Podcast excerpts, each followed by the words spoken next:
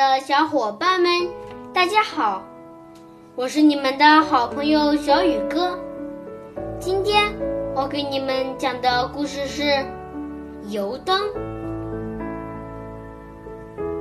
一盏灯注满了油，发出明亮而稳定的光，于是得意洋洋起来，吹嘘自己发出的光芒比太阳还亮。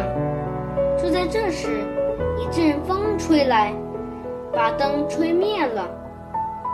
有个人擦了擦火，又把灯点亮了，说：“你只要保持亮着就好了，永远别想着什么太阳，因为即使是日月星辰，也从来不会像你那样需要重新点燃。”